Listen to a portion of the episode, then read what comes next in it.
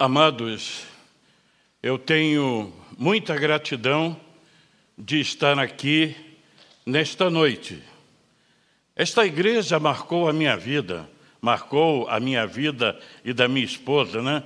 E tem uma diaconisa aqui que marcou muito a nossa vida, a irmã Minadab, né? E fico feliz de vê-la ali louvando ao Senhor.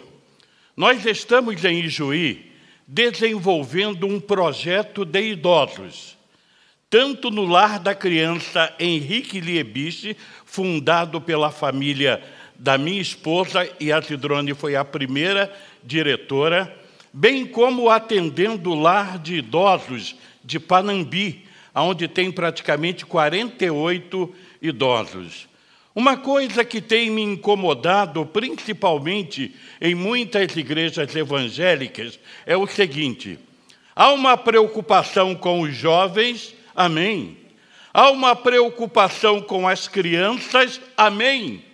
Mas tem esquecido os idosos. E os idosos precisam. Eu ainda não encontrei uma igreja que tenha um pastor para os idosos.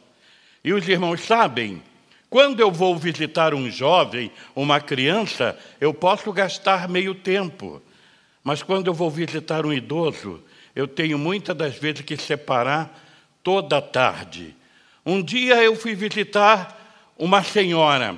Para mim aquilo não tinha grande valor para mim, mas para ela tem. Ela abriu uma caixa de fotos, relembrou o viúvo, o falecido, relembrou tudo e, e ficou feliz porque eu parei para dar atenção.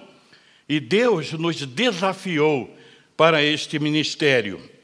Amados, eu sou também autor do livro Grandes Verdades sobre Espiritismo. Eu só trouxe dois exemplares, um para o Rafael e um para o pastor dos jovens, que eu ainda não identifiquei aqui, né? e que um para ele também.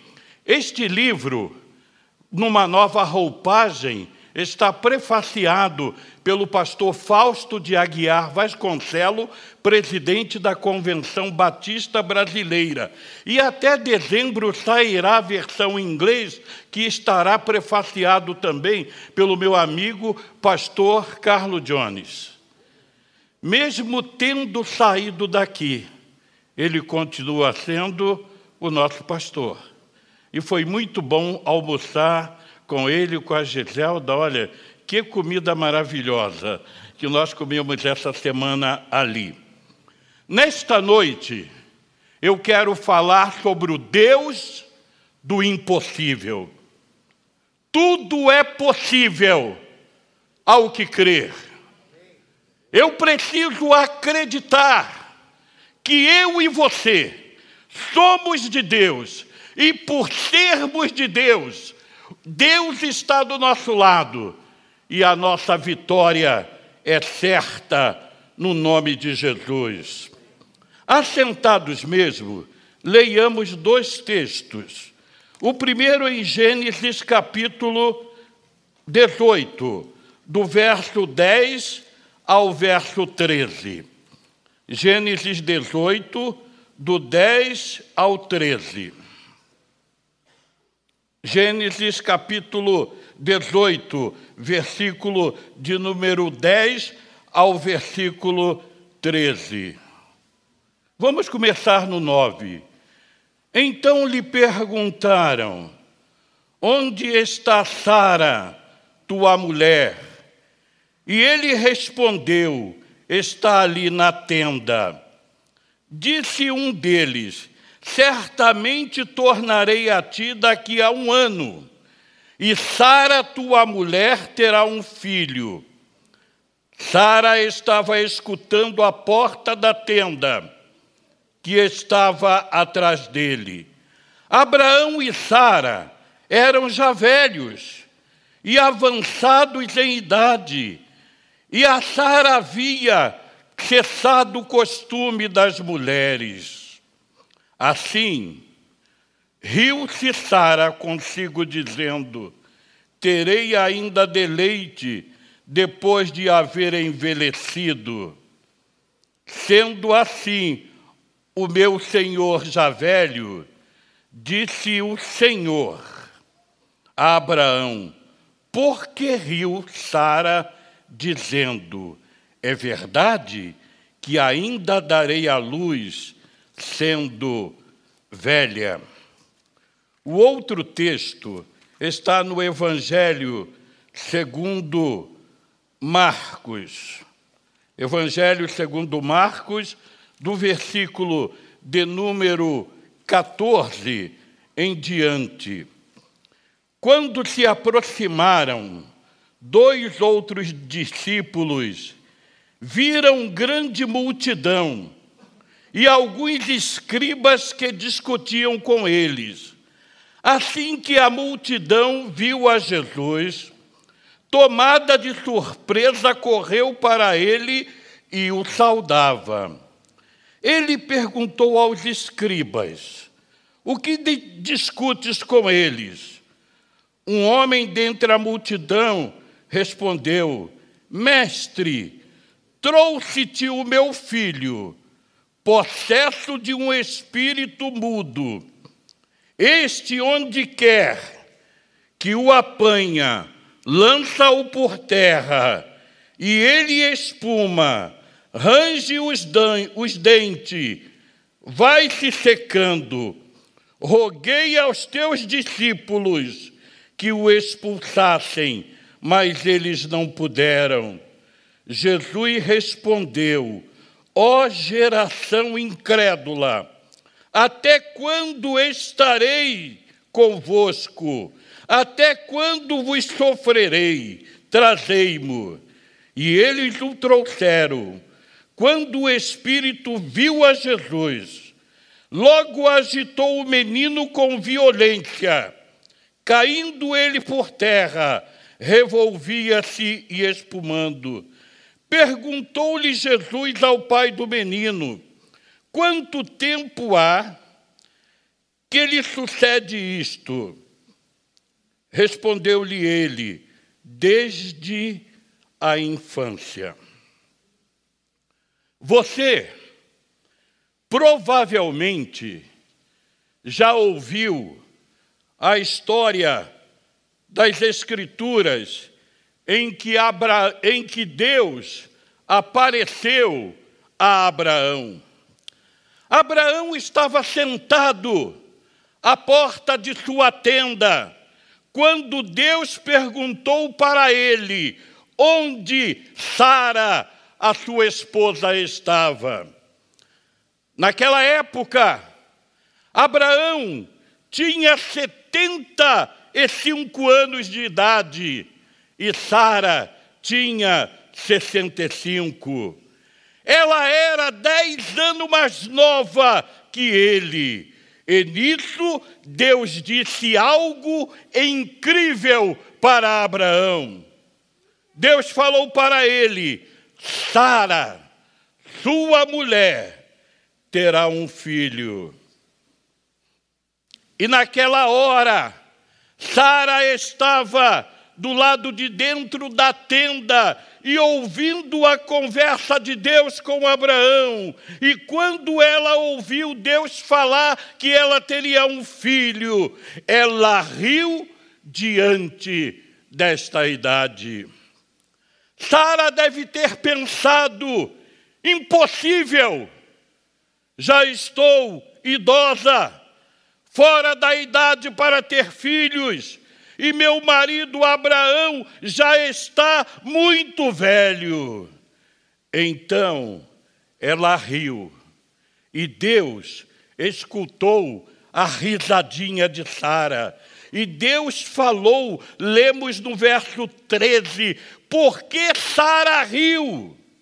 Porque disse que está velha demais para ter um filho. Será que para o Senhor a coisa impossível? Deus, nesta noite, está dizendo para você e para mim: tudo é possível ao que crer. Você acredita, irmão? Diga amém. amém.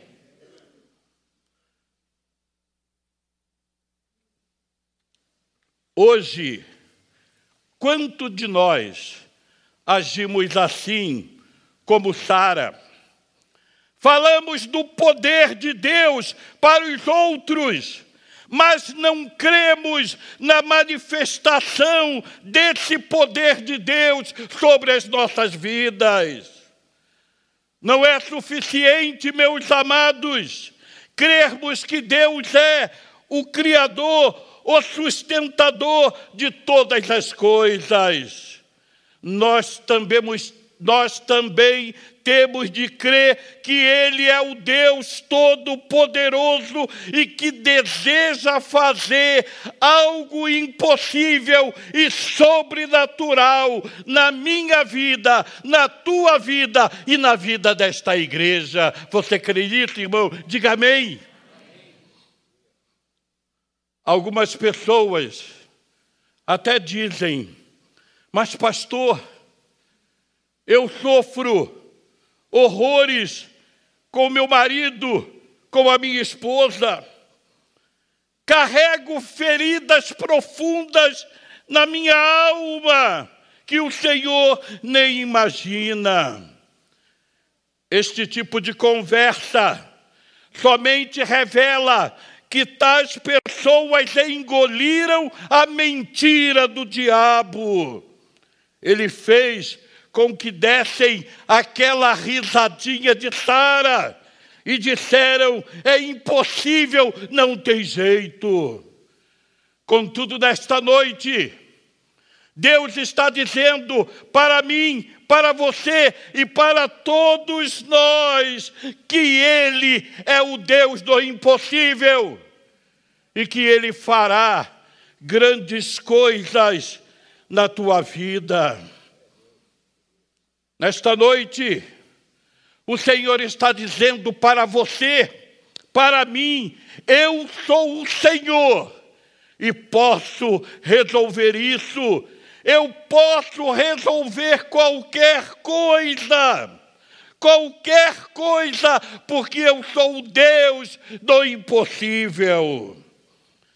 Quero lhe mostrar ou conversarmos sobre o texto do Evangelho de Marcos que lemos. O Evangelho de Marcos apresenta uma situação apavorante, uma situação que parecia ser impossível de ser resolvida. Lemos no versículo 17 que um pai desesperado trouxe o seu filho possuído por um espírito maligno. Trouxe, e eles disseram: trouxemos até os seus discípulos em busca de libertação, e eles não conseguiram libertar o menino. Esse rapaz não estava simplesmente com problemas ou rebelde ele estava cheio de espíritos maus, de demônio. A situação dele era reconhecida em toda aquela região. Esse rapaz era conhecido como um caso sem esperança. Os versos 17, 18 e 20 revelam a situação deste jovem. Ele era surdo e mudo, por isso só emitia sons. O verso 18 mostra que ele espumava pela boca como um cachorro louco e fisicamente era pele e osso, porque diz aí que ele estava se secando.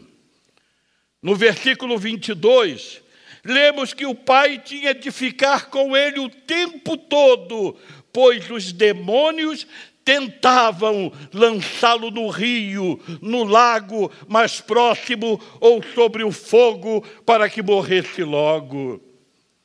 Leio isso e fico imaginando quantas vezes este pai teve de pular no rio para puxar o filho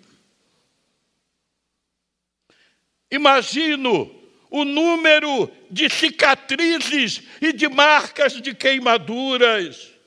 Com certeza, ver o filho naquela situação, sem alguém capaz de ajudar, deve ter sido algo de partir o coração. Agora, quando o pai se apresenta aos discípulos, lemos no versículo 20: o espírito maligno começou a se manifestar no menino que começou a espumar pela boca, a rolar pelo chão e tantas outras coisas. E a Bíblia diz que o pai trouxe desesperado aquele filho aos discípulos de Jesus e eles não puderam expulsar aquele demônio. Mas é aí que Jesus entra em cena porque o menino não fica bom? Será esse caso um caso muito grave? Será que é um caso difícil para o Senhor? Será que numa situação Deus nada pode fazer? Mas é aí que Jesus entra. Jesus repreende aquele demônio. O Deus do impossível toca naquela vida e aquele menino é liberto. Deus, nesta noite, quer dizer para você que Ele é o teu Deus. Ele quer dizer nesta noite que Ele pode fazer algo impossível na tua vida. Este Deus está presente neste culto para fazer algo grandioso no teu coração. Meu amado irmão, minha amada irmã em Cristo, o diabo não pode com você. Você crê nisso? Diga amém. Eu não sabia disso. Eu militei durante 12 anos e meio entre o kardecismo e a Umbanda. Eu não tinha medo dos orixás, dos espíritos, mas eu tinha pavor e terror da minha avó, que era uma crente em Jesus. Ela não sabia evangelizar, mas ela passava na porta da minha casa e ela dizia: Reginaldo, você vai para o inferno. E as palavras da minha avó chocavam tudo aquilo que eu acreditava. E eu ficava a pensar: mas inferno não existe, como eu estou indo para o inferno? Mas, para terror do meu coração, quando tinha gira no centro, eles cantavam um ponto abominável que dizia: A porta do inferno estremeceu, todos correram para ver quem é. Ela é a pombagira, a mulher de Lucifer. E eu dizia: Inferno existe, e eu estou indo para lá. De tanto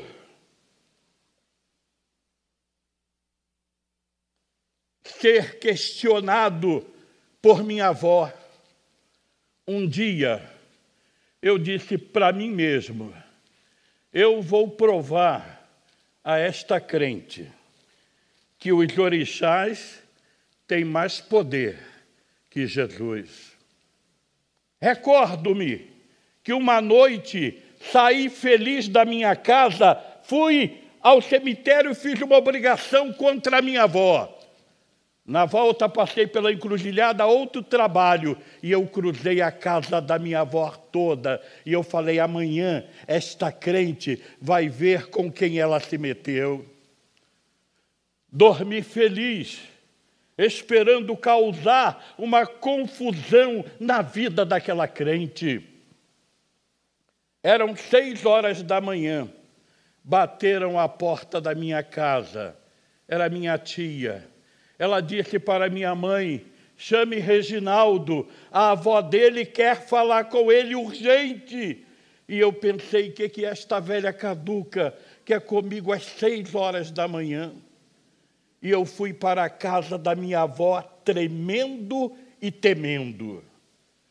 Quando entrei, ela ainda estava no quarto, e ela apontou o dedo na minha cara e disse: Reginaldo, meu neto! E pareceu que um choque elétrico desceu sobre o meu corpo.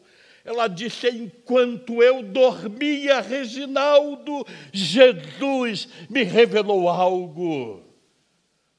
E eu, assustado, perguntei para ela: Vovó, o que Jesus revelou para a senhora? E ela disse: Reginaldo, meu neto, enquanto eu dormia, Jesus me revelou que você foi ao cemitério que você foi encruzilhada, que você arriou trabalho na minha casa, e ela disse: Eu estou debaixo do poder do sangue de Jesus, e eu não temo teus demônios. Deixei a casa da minha avó debaixo de pavor, assustado, e cheguei em casa, fui ao, ao Gongá, que é o lugar onde ficam os assentamentos dos orixás, joguei os búzios, e o Exu Zé Pilintra do Cabaré respondeu no jogo, e ele disse, com aquela crente, nós não podemos. Deus, nesta noite, Deus, nesta noite, está dizendo para você: você é de Jesus. Deus, nesta noite, está dizendo que ninguém pode tocar a tua vida porque você é de Jesus.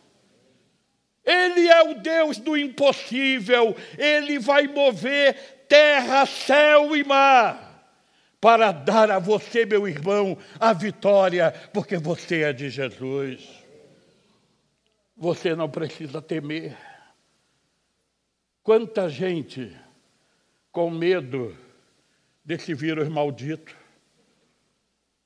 E eu fico a pensar, eu e minha esposa temos conversado sobre isso. Imagine amanhã, quando o anticristo se manifestar, vamos ter que nos esconder ou vamos dizer que somos de Jesus? Os crentes do passado pagaram com a própria vida, morreram, mas reafirmaram que eles são de Jesus. Você tem de crer que nada em sua vida é impossível para Deus. Nada. Deus pode te curar nesta noite se você está enfermo. Deus pode abrir uma porta de emprego para você. Deus pode fazer algo grandioso na tua vida, porque você é de Jesus. Digam comigo, eu sou de Jesus. Digam mais uma vez, eu sou de Jesus. Não existe garra do diabo que Jesus não possa quebrar. Por isso, meu irmão, por isso, minha irmã, tenha fé nesta noite. Creia que Deus vai mudar e transformar totalmente a tua vida. Deus transformou a vida de Sara. Deus transformou a vida daquele jovem possuído pelo demônio e Ele pode transformar a sua vida também, porque Ele é o Deus do impossível e nada é impossível para Deus. Nesta noite, eu quero perguntar para você que já é membro desta igreja: onde está a tua esperança? Onde está a tua esperança? Eu, eu fui na igreja de Condor, lá numa posse de um pastor, e uma líder perguntou: Você já tomou as duas doses? Eu disse: Já. De qual vacina? Eu disse da Coronavac, ela disse não valeu nada, mas eu disse para ela: a minha esperança não está na vacina, a minha esperança está em Jesus. A minha segurança está em Jesus e Deus está dizendo nesta noite para você que a tua segurança está em Jesus. Mas quem sabe você está presente neste culto? Você não tem certeza de salvação. Você ainda não nasceu de novo. Deus convida você a entregar a sua vida a Jesus. Irmãos, Jesus, ele é um cavaleiro. A Bíblia diz que ele bate a porta para entrar. O diabo arrebenta a porta. Hoje eu fiquei muito feliz de ver várias crianças sendo batizadas. Sabe por quê? Há um posicionamento de algumas igrejas que diz que a criança não pode crer. Mas, irmãos, eu já, no tempo que estava lá, e no tempo depois da minha conversão, eu já expulsei demônio de criança de dois, de três, de quatro e de cinco meses. Uma vez uma senhora me procurou desesperada para orar pelo filho que tinha sete anos. O filho incorporava o demônio e pedia cachaça e charuto para fumar. O diabo veio para matar, roubar e destruir. Jesus veio para te dar vida. Você que ainda não é salvo, nesta noite é a hora de você entregar sua vida a Jesus. Não espere mais tempo. Hoje, quantos deram testemunhos da sua fé, daquilo que Jesus fez na vida deles? E Deus quer que você, nesta noite, abra a porta do seu coração para Jesus. Ele é o Deus do impossível. Ele pode fazer coisas grandes, firmes e maravilhosas na tua vida. Se você crer e se você acreditar, Deus está batendo a porta do teu coração.